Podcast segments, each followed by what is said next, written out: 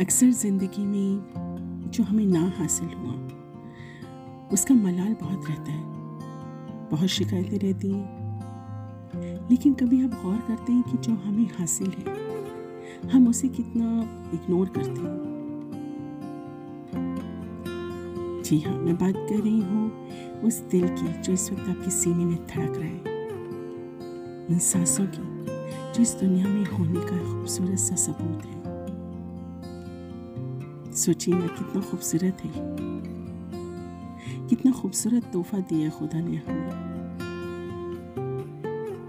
क्योंकि जब तक हमारी सीने में दिल धड़क रहा है, हम ये साँसें ले रहे हैं। तो एक उम्मीद, एक सपना, एक हौसला रहता है कुछ करने का।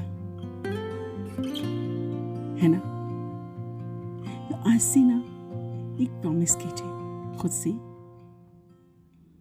कि जो आपको हासिल नहीं हुआ, उसका मलाल छोड़ के, जो आपको हासिल है, उसका ख्याल करें। क्योंकि जब तक ज़िंदगी है, सपने हैं, अपनी है,